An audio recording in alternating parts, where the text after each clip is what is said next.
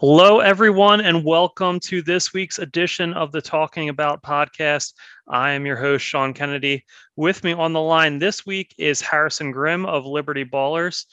Harrison, there was a Sixers game tonight, which we're going to talk about. Uh, the Sixers defeated the Thunder 100 to 87.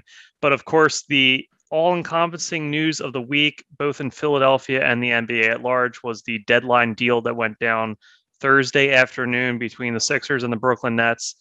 James Harden, Paul Millsap, don't want to leave him out, coming to Philadelphia. Ben Simmons, Seth Curry, Andre Drummond, and two first round picks heading to Brooklyn. Harrison, um, first of all, how are you doing? And what was what was your initial reaction when the news hit the wire Thursday afternoon?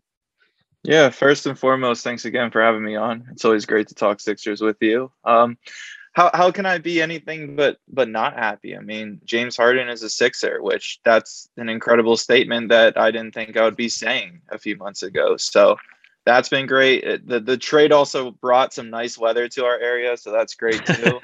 James um, Harden are already helping out the city of the brotherly love here. Exactly. It's always raining in Brooklyn apparently. So but um but but yeah, like the that trade like th- there's so much to really just digest with it. Uh first and foremost, the Sixers got their guy. They got James Harden and that in itself speaks for itself you know, you got a guy that's averaging 22, 10, and 8 in an off year and in a situation that he didn't want to be in. So getting a guy like that is absolutely incredible. It is. And, you know, kudos to Daryl Morey and the, the front office for being patient.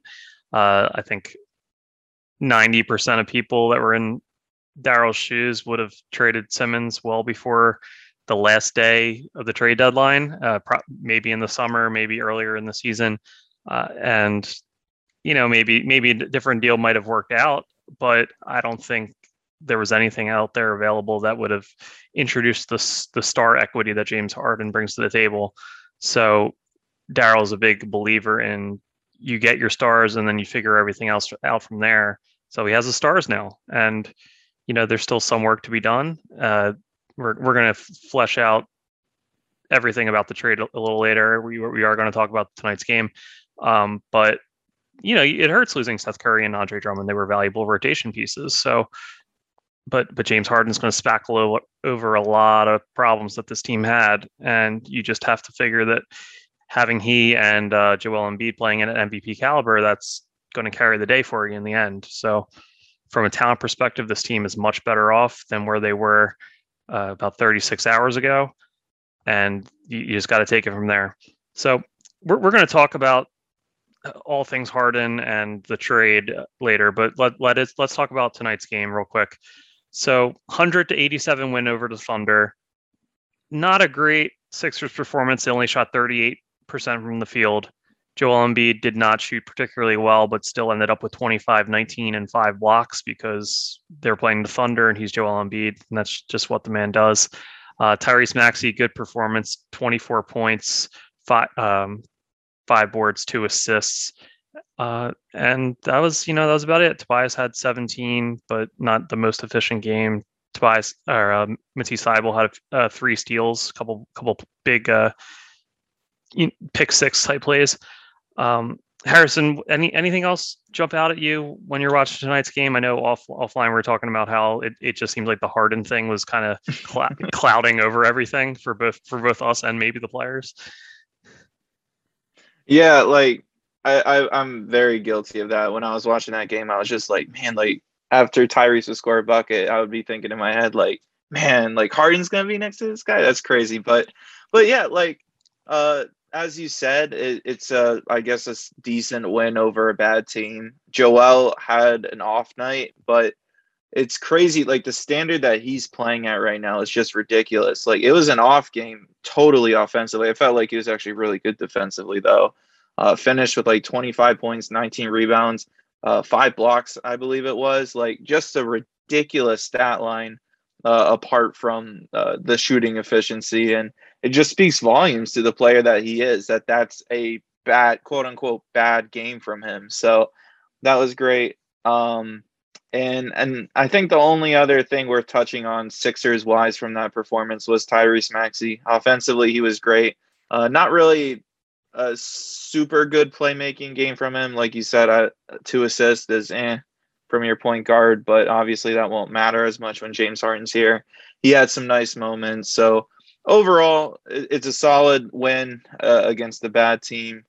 Uh, I, I don't think they're going to carry this too much going into the All Star break. You got the W. That's what matters. So reinforcements are on the way. yep. Uh, one big one, definitely. Uh, yeah, it was. It's a win. It's a win, and it, it's wins a win in this league. But you would have liked to see the bench kind of maintain that double-digit advantage in the fourth quarter. The Thunder got back into it a little, and the starters had to go back in, especially with the the back to back on Saturday uh, against Cleveland. It, it would have been nice to not have to throw Joel and company back out there for the last five minutes of the game, but it did allow him to get to 25 and keep that streak alive. So I guess that was a silver lining. Um, yeah, Ty- Tyrese, I thought he, he wasn't really a focal point, but he had two really good flurries towards one at the end of the first half when it was kind of like a tie game, and then suddenly he scored six six straight or something. And so they went into the half up five. I thought that was a, a really big turning point in the game. And then he had a couple big plays at the end of the game uh, to kind of put it away and put it on ice. And he he's just he's at a different speed than everyone else out there. Just his ability to crank it up and people get kind of lulled into this okay joel has the ball he's dissecting he's backing his man down and that's one pace that the team plays at. And then for tyrese to suddenly get the ball and he's going mach one right down the lane like it's it's just such a whiplash for the for the defense. Um, so having that alongside harden and another big thing tonight was that doc seemed to stagger maxey and Embiid a lot more and that's something we've not just us at Liberty Ballers, but everyone who watches the Sixers has been calling for, and especially with Harden now that Maxey and Harden are, if Doc plays it right and staggers those guys, you, you have one of them in the game at all times. So suddenly your backup point guard position isn't an issue anymore. So between that and um, Embiid just continuing to play MVP caliber ball, I, I feel like they're they're kind of set. One thing I wanted to touch on additionally tonight's game was Paul Reed. So the backup center position is going to be a question mark for the immediate future with Andre Drummond out of town.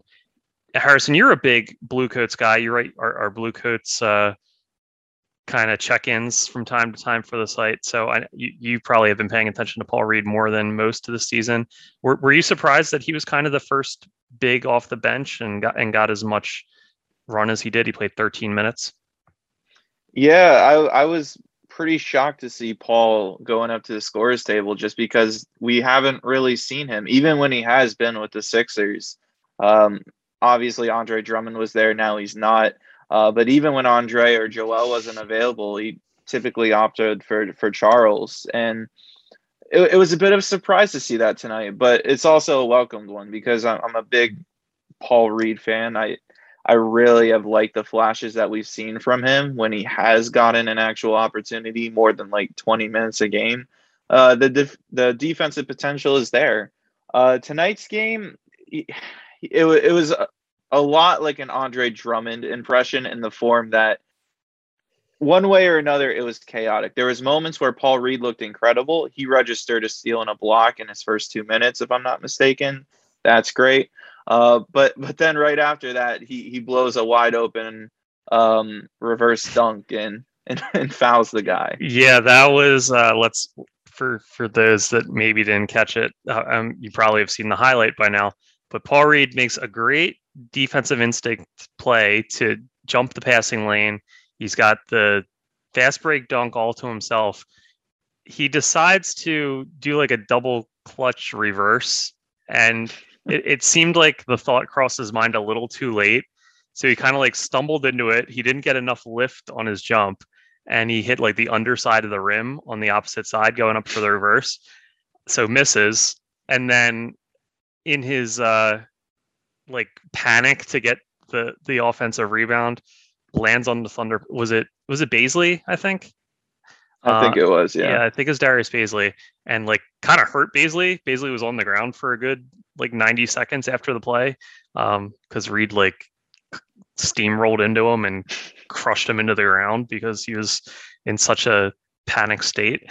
Um, but yeah, it was uh, uh, and it, good work by the camera crew. They immediately cut the Doc Rivers on the sidelines, and Doc didn't really, to his credit, express much emotion about it. But I could see going through his head, man, like Paul, I gave you this shot. I you, it's it's not it's kind of well known that I don't have a ton of trust in you, and I give you a shot, and this this is the kind of tomfoolery you're doing out there. Like, what's going on, man? Um, but yeah, I, I agree. He had he ended up with two steals, two blocks. He had four offensive rebounds. So, uh, yeah, a good Andre Drummond facsimile, as as you mentioned. But his energy's great. Uh, just the discipline, man. And and you mentioned Charles Bassey. That was the guy I thought they were going to turn to uh, to get to try to fill in the backup center position right away. Just because Doc Rivers talked back in November when Bassey had a couple fill-in stints about his communication and how much he liked that and his basketball IQ and all and just how solid and steady he was in knowing wh- where to be and, and what the rotation should be. But he went with Paul Reed. Um, I don't know. Do you think tomorrow night against a Cleveland team that's top five in the East, do you think he goes back to Paul Reed, or is this like, hey, it's the Thunder, let's let's roll the dice and see, let's throw a wild card into into the mix, like that that's what we can do tonight. Yeah, it, it, it's tough to kind of predict that because what you were saying about Doc was very true. You could see him kind of daydreaming about Paul Millsap in that moment. I felt like so Ah, it, it's going to be interesting to see which direction they go. Like I could totally see the argument that that Paul did have some good moments tonight, some really good moments, especially defensively.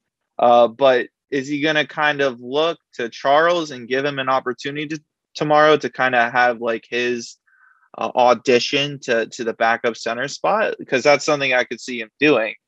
Um, that's going to be interesting to see. But I hope he sticks with Paul because I think Paul could really be good alongside James Harden. Um, the issue with Paul and and one of the main reasons he hasn't gotten minutes, there's a few minutes or a few reasons, but one of the biggest ones was you couldn't play him next to Ben because in the G League he's a great three point shooter, but in the NBA it, it just hasn't translated. And now things have changed. You have guards that are willing to shoot, um, and and you're kind of looking for pick and roll play from from your bigs. So that should be the area that they're trying to grow both of their young centers in. And I hope they do. I hope they stick with Paul. I hope they stick with Charles Bassey. I know it makes sense to kind of pursue a veteran center through a buyout. Uh, but I hope they begin to grow these guys because if they do, if they get a long term answer behind Joel Embiid, I think it would be really beneficial. Uh, but it's going to be interesting to see. I, I, see an argument for for playing Charles tomorrow. I see an argument for playing B-ball Paul. So I'm I'm definitely going to be interested to see what happens. What do what do you think is going to happen? I, I think tomorrow night they'll probably go to Bassey because Cleveland has that huge front court. They they start Very true. Yeah. Jarrett Allen, Mobley. They have Kevin Love, Markkanen. So the Thunder are very much an undersized team. So maybe this was just the perfect matchup to to see what you had in Paul and throw him out there.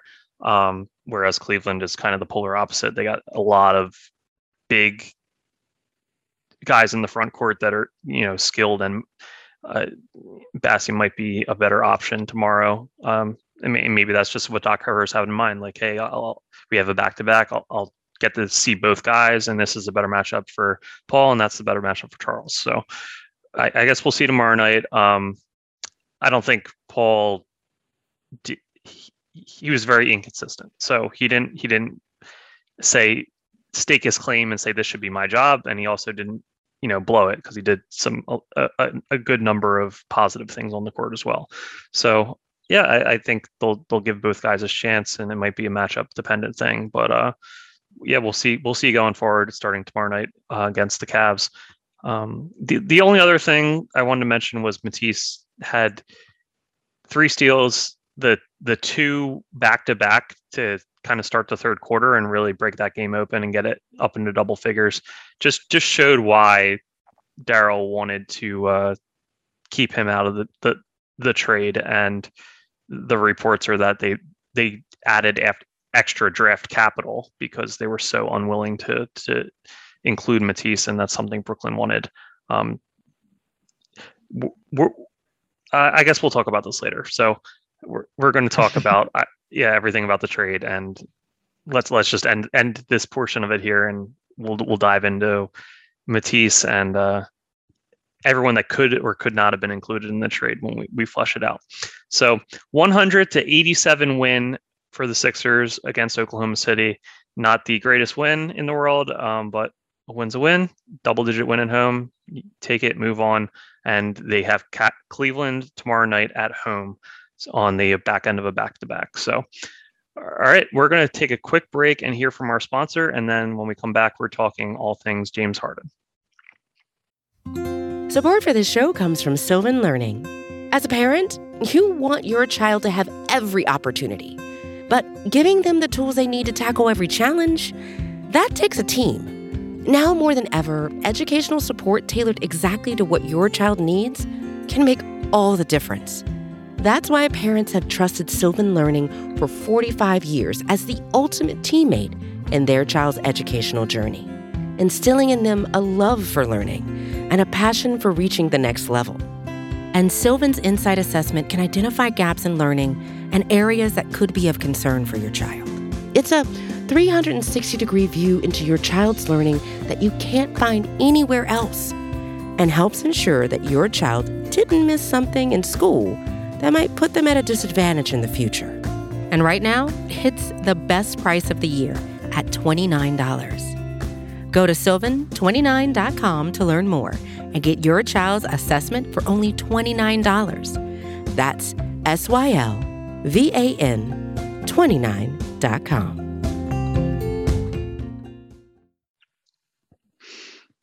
All right, Harrison. So we talked about your initial reaction at the start.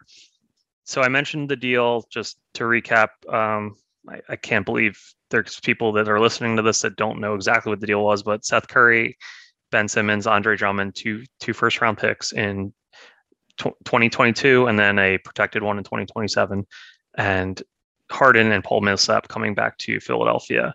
Do you where where do you stand as far as thinking it's fair value? I was actually surprised that so many kind of national talking head types were like, "That's a terrible overpay from the Sixers." I like it's James Harden, man. Like I don't know. Uh, I don't want to give to my thoughts until I, I, hear what you have to think. I don't want to influence. What, what, was your uh, re, what, what was your reaction about the what they gave up? Where, where do you think you land on the value spectrum with this? Yeah, I mean, I think they they fared pretty well. I'm kind of dead set in the middle. I I think that you know, on one hand, you could have waited until the summer and probably could have given up less, but at the same time, you you kind of have to pay this this premium uh, to to get James Harden, you know, in a Sixer uniform. And there's also been there's benefits to it. Like the Sixers now have James Harden for this postseason, which is that's a big plus. Um, and there's also like the the tampering investigation, which may or may not happening, and and doing a trade midseason kind of mitigates that a little bit. So that's also a good thing. But speaking in, in terms of strictly the deal, I, I thought they did relatively okay. It, it seemed like Seth Curry was was the middle ground and, and what else they were willing to include with, with Ben. I, I, it seems like they wanted to include Danny, but the the Nets obviously obviously wanted both Seth and Matisse. And it was really interesting. Uh, Jake Fisher reported that if the Nets did get Matisse, they were looking to possibly flip him. So the entire intent of those discussions was just getting Matisse off the Sixers. Uh, but but like you said, they added a draft pick, which hands down, if you can put in an extra draft pick or two and save yourself Seth Curry or Matisse Thybulle, you absolutely do it. So from that perspective, I'm really glad they did because if you look at this roster now, uh, the defensive wings on this roster isn't that great. And that's with Matisse. If you take Matisse off, you're essentially relying on an aging Danny Green who hasn't really been able to stay healthy, and Charlie Brown Jr. So that's not ideal. Uh, but giving up Seth Curry hurts. Uh, it's unfortunate, but you have to give up a lot to get a lot. Uh, so the Sixers will definitely miss him offensively. He he was a part of so many offensive sets, and he was just a floor spacer. And and having someone like that, especially on an affordable contract, is is really valuable. It's why Brooklyn wanted him, even though they they kind of have a guy similar to him with, with Patty Mills, but now they have two of those guys, and and the Sixers don't. So that's a big aspect of it. And you know, losing Andre Drummond sucks a, a little bit just because he, he really kind of grew on me over time, and and it seems like the same can kind of be echoed among Sixers fans. And, and we're talking about a backup big on a vet minimum. That's how starved we are for quality bigs behind Joel Embiid. Yeah. Um, we lived through the Greg Monroe playoff era, so any any the competent backup play, yes. yes. but but um, I mean, it, it's it's a vet minimum guy that you're giving up for James Harden, so you can live with that. So the the the biggest part of the deal that stinks is including Seth, um, but you're essentially replacing Seth and and your backup big with with James Harden, and the rest of this team is is really good. You still have Tobias Harris, who has played a lot better in the, in the past few weeks and, and months. Uh, Tyrese Maxey has been one of the best storylines, if not the best storylines on the Sixers team. And now you're throwing in James Harden, who I think really complements him well. Um, so ultimately, I think the Sixers fared well. Yes, they could have waited until the summer and probably gone for a little bit cheaper. But at the same time, I'm I'm sure if if, Daryl Morey wasn't in office, um, or or someone else was negotiating these things, I'm sure they would have given up a lot more. So ultimately, they, they fared well. They got James Harden. That's what matters. And Paul Millsap is is there. I, I don't have much expectation for him. I he's a stretch big, so maybe he can come out there and occasionally hit a three. But they got their guy, and ultimately, that's what matters. Yeah, it's as I was kind of starting to say earlier, it's James Harden who is just a few years removed from being an MVP, still averaging 22, 8, and 10 this year, despite da- battling a hamstring injury and kind of not wanting to be there, and his play looked accordingly. So he's still he's not in the, the smack dead center of his prime, but he's you know at the tail end of his prime. He's still got a lot of good basketball left in him, and he's he brings exactly what you needed. You needed a guy who can create in isolation, who can pass and set up for others.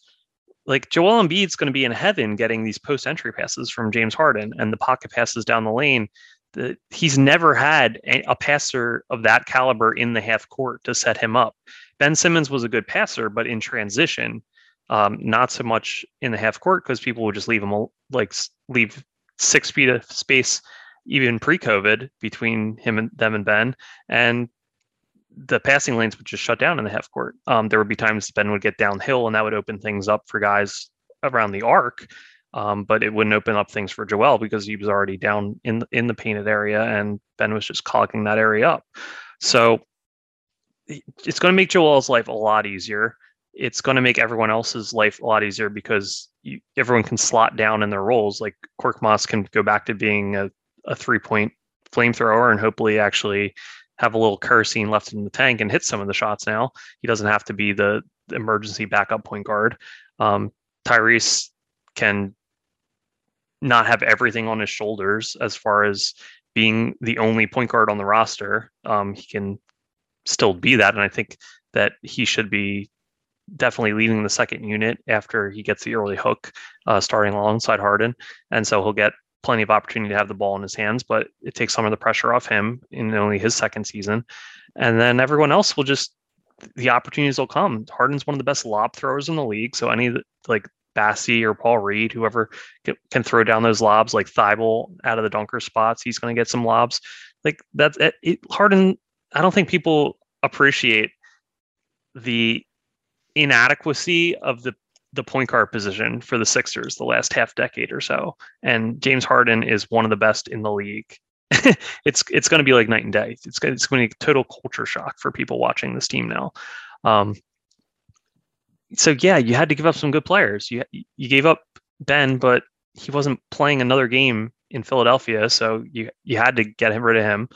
Seth is a really good player, but a lot of the stuff he was going to do was is going to overlap with what Harden does. Like he's his two man actions, you're going to be running that stuff with Harden, and so Seth takes some incremental value away from what Seth brings to the table.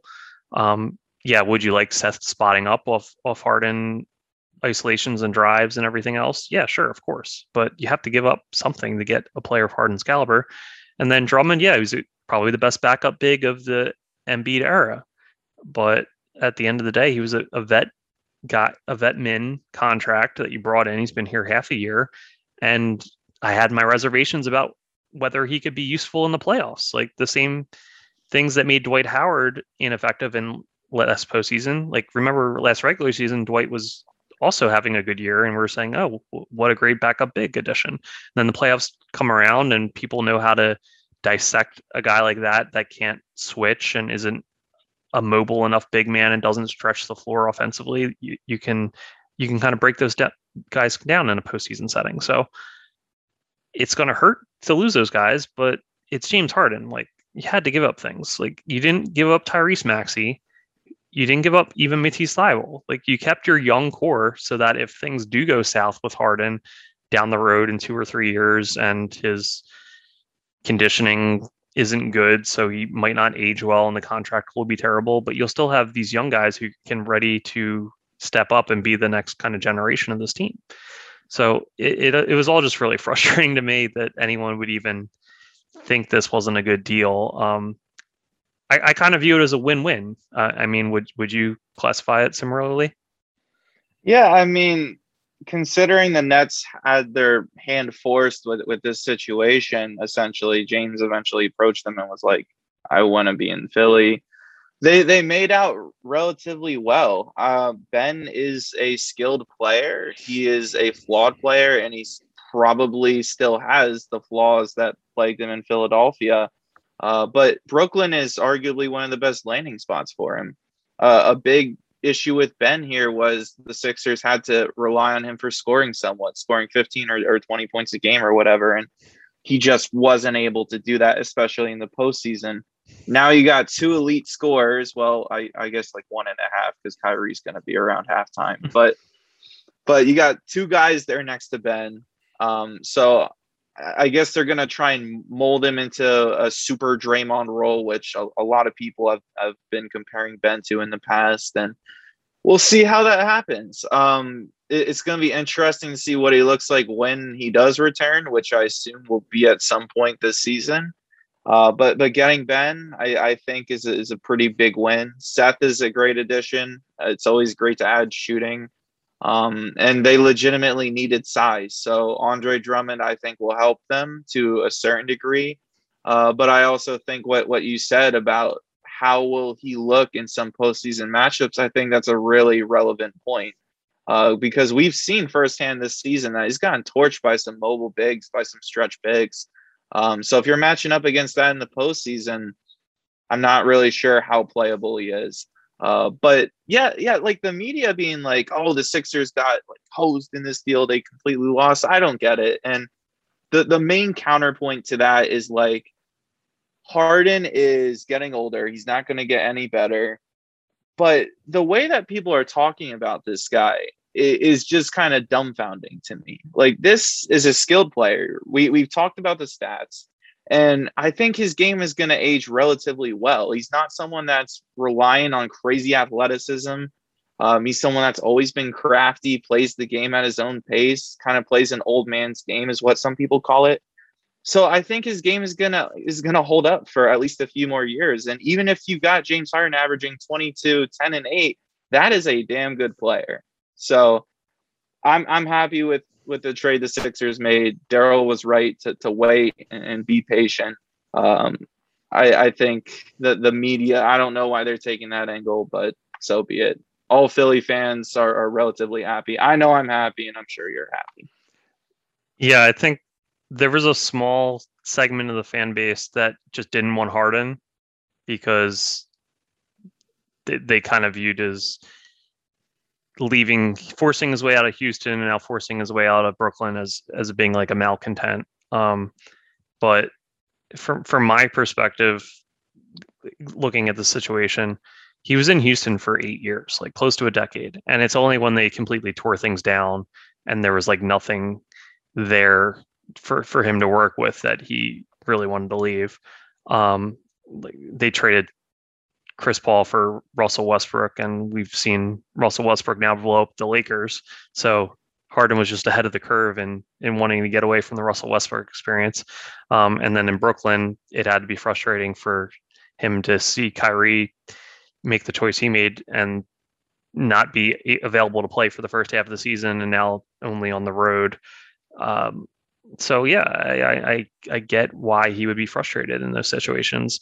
Um, so I, I think he, he wanted to come here, and hopefully the team will continue to perform well. And as long as Joel stays healthy, they will because Joel himself is capable of carrying this team, as we saw for the first 50 games this year. So if Joel's healthy, there's no reason that it won't be a good basketball situation for for Harden. And the Sixers are ready, willing, able to give him the money. So he'll be in a good financial situation for himself. So I don't see what you have to be discontented about.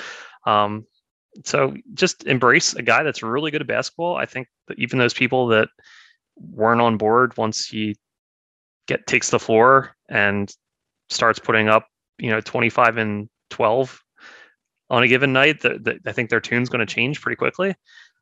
But yeah, it's it's a huge win. It, you got two top 12 players in the league right now on the team. You're your contender status just because of that and and you were able to keep your young your young guys like Maxey and Matisse in, in town to make sure that the future wasn't stripped bare by by having this deal take place. So I don't know, huge win. I don't and and, and I don't think and I think he did it without Brooklyn getting this raw deal. I think it was a win for Brooklyn. You said their hands were tied with Harden, our hands were tied with Ben. So you swapped malcontents in their own situation and they can benefit both sides. So yeah, yeah. I, I mean, you said it all, and I, I'm extremely excited to see Harden play on this team. And like you said, just having two elite talented guys wherever you rank them. Joel is is a top three player this year. I, I think that's pretty safe to say. And and Harden is top 15, I think, at worst. So just having those two guys around, it, it, raises your ceiling so much on where this team can go.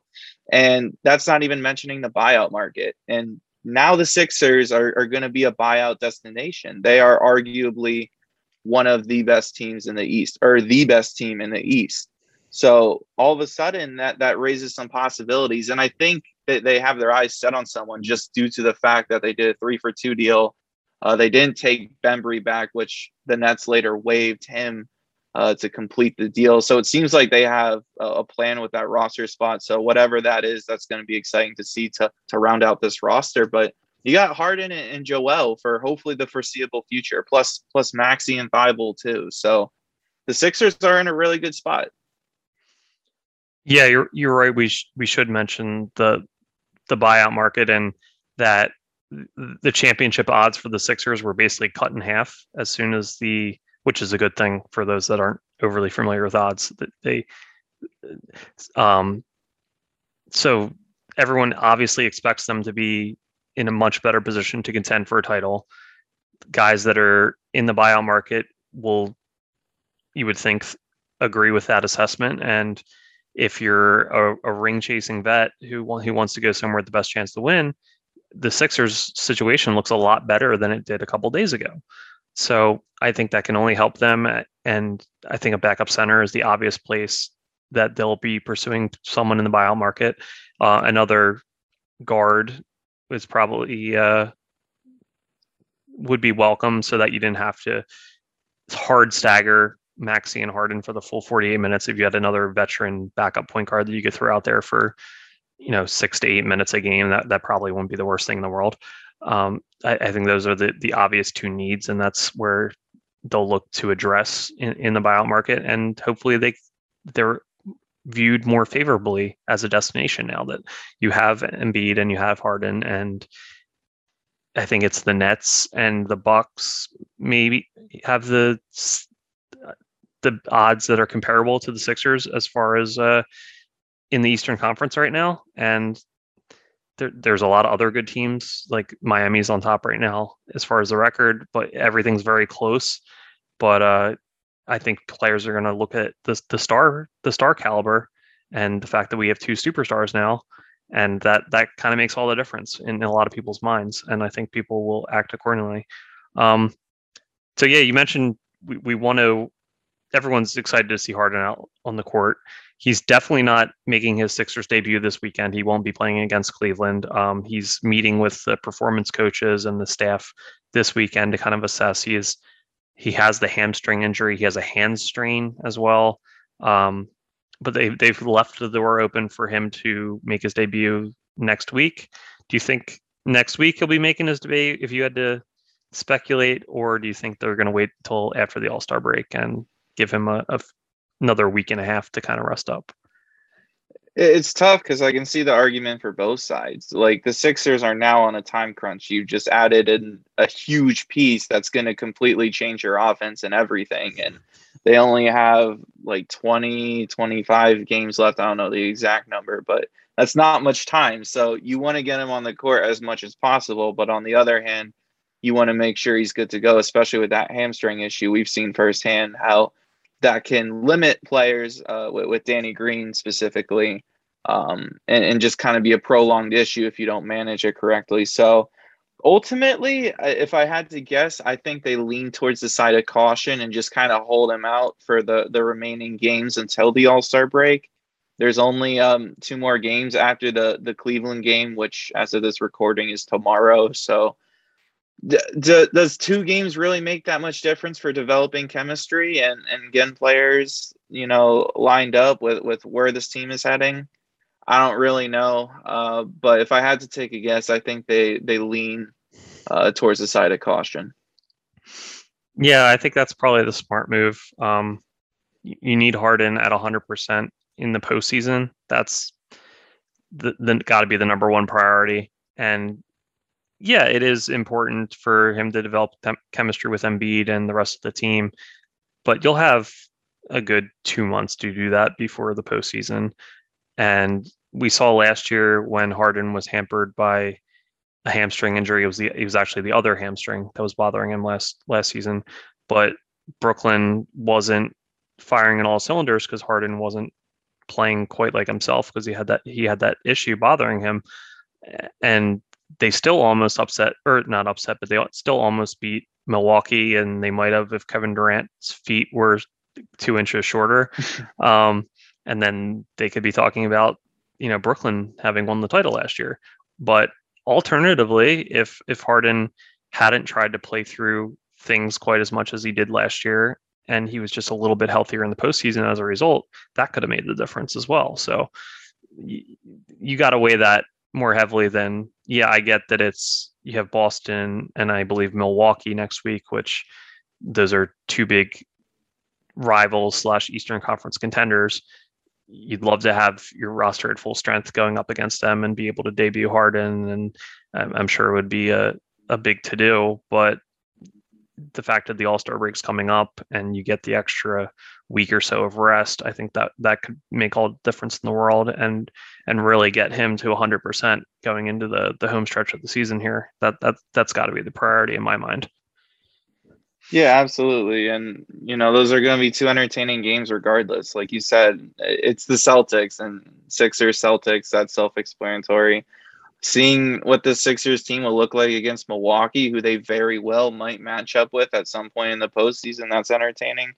But yeah, you need Harden at full strength. Last last season with the Nets, he was not very mobile at all, just because it looked like every time he ran up and down the court, he was in pain. And you don't want a repeat of that. And it could even lead to even worse issues. So you want to make sure he's right. Even though I'm anxious, I, I want to see this guy on the court. You, you got to be cautious and make sure he's 100% ready to go.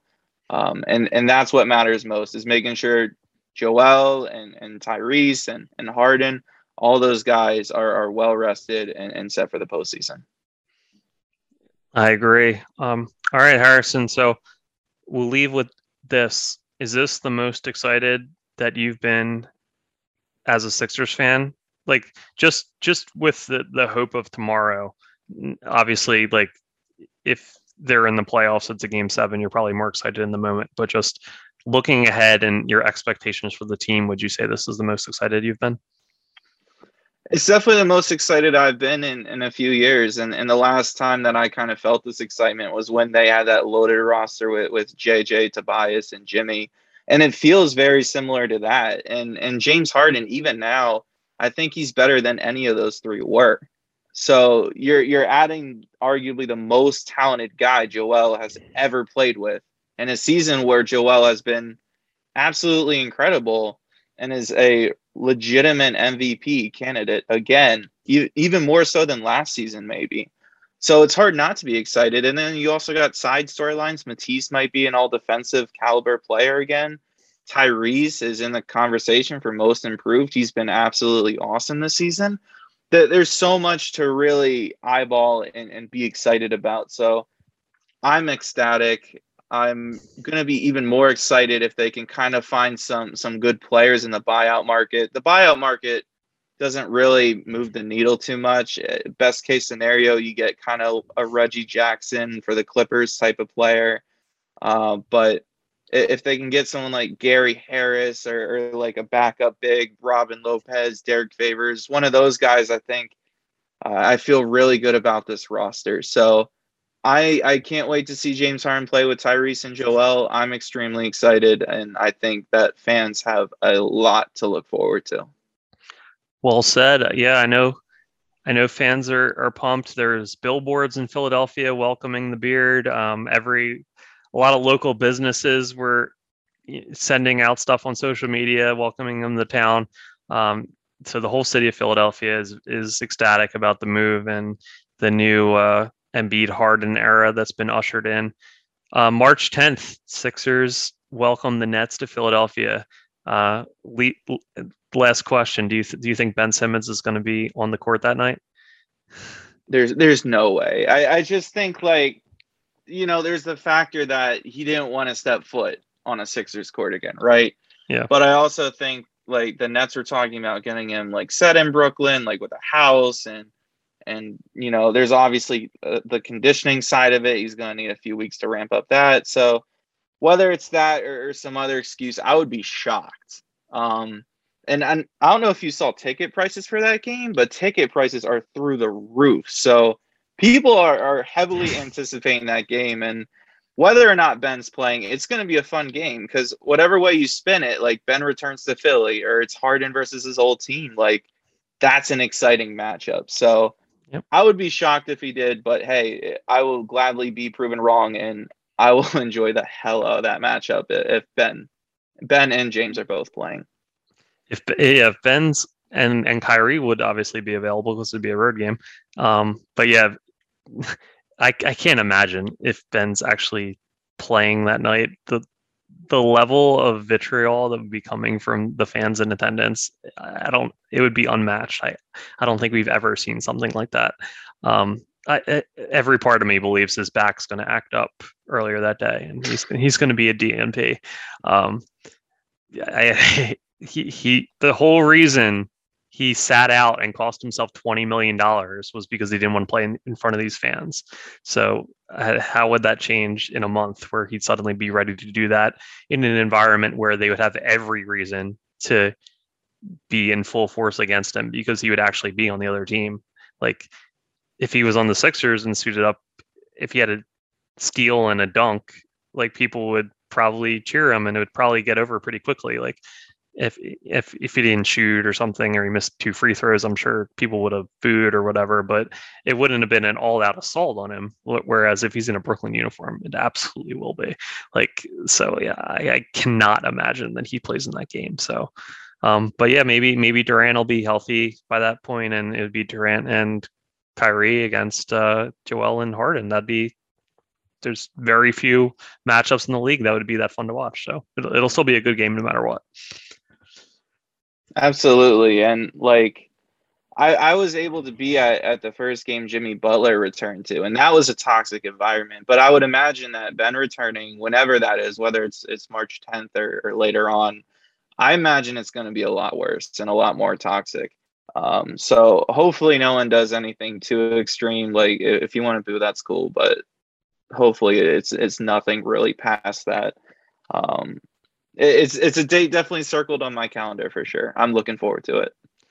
Yes, and I believe every Sixers fan is as well. In addition to whenever the first James Harden game will take place, whether that is next week or after the All Star break.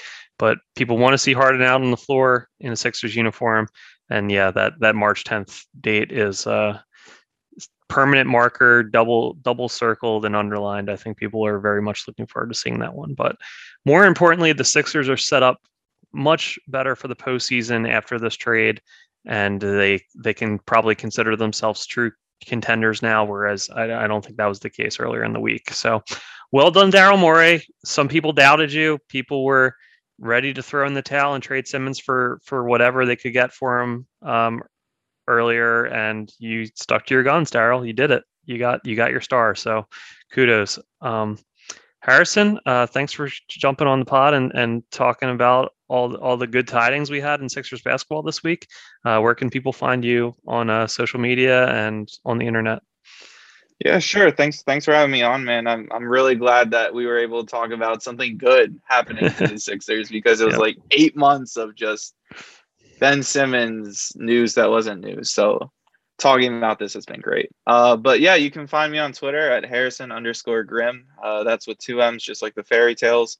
Uh, I do a bunch of Sixer stuff, film, uh, bad takes on occasion, uh, just stuff like that. So yeah, you can find me there, and all my writing at Liberty Ballers, of course. Yep, you're definitely one of the better uh, film clippers that we have on on staff and out there covering the Sixers. So yeah, people definitely should give you a follow um, and and you're you're a top sleuth of you find out those rumors. Harrison is in in Twitter Spaces like nobody else, find, finding out and like co- reading between the lines and, and combing the the darkest corners of internet conversations to find like hints that are dropped. He's he's the one that noticed that Jaden Springer changed his number and his uh, his username on Twitter, and uh, yeah, so Harrison's I uh, definitely recommend the follow. Um, and yeah, thanks for thanks for joining me this week. I'm I am also glad that we had really positive news to talk about for a change. There's been far too many weeks where news were not positive. Uh, so yeah, happy to do it, and hope everyone out there listening is as excited as we are. And I don't know next week if we'll have a James Harden Sixers game to have talk, be able to talk about, or it might be the following week. But uh, yeah, it's coming, guys and, and gals. So so get excited, and uh, I'll talk to you next week.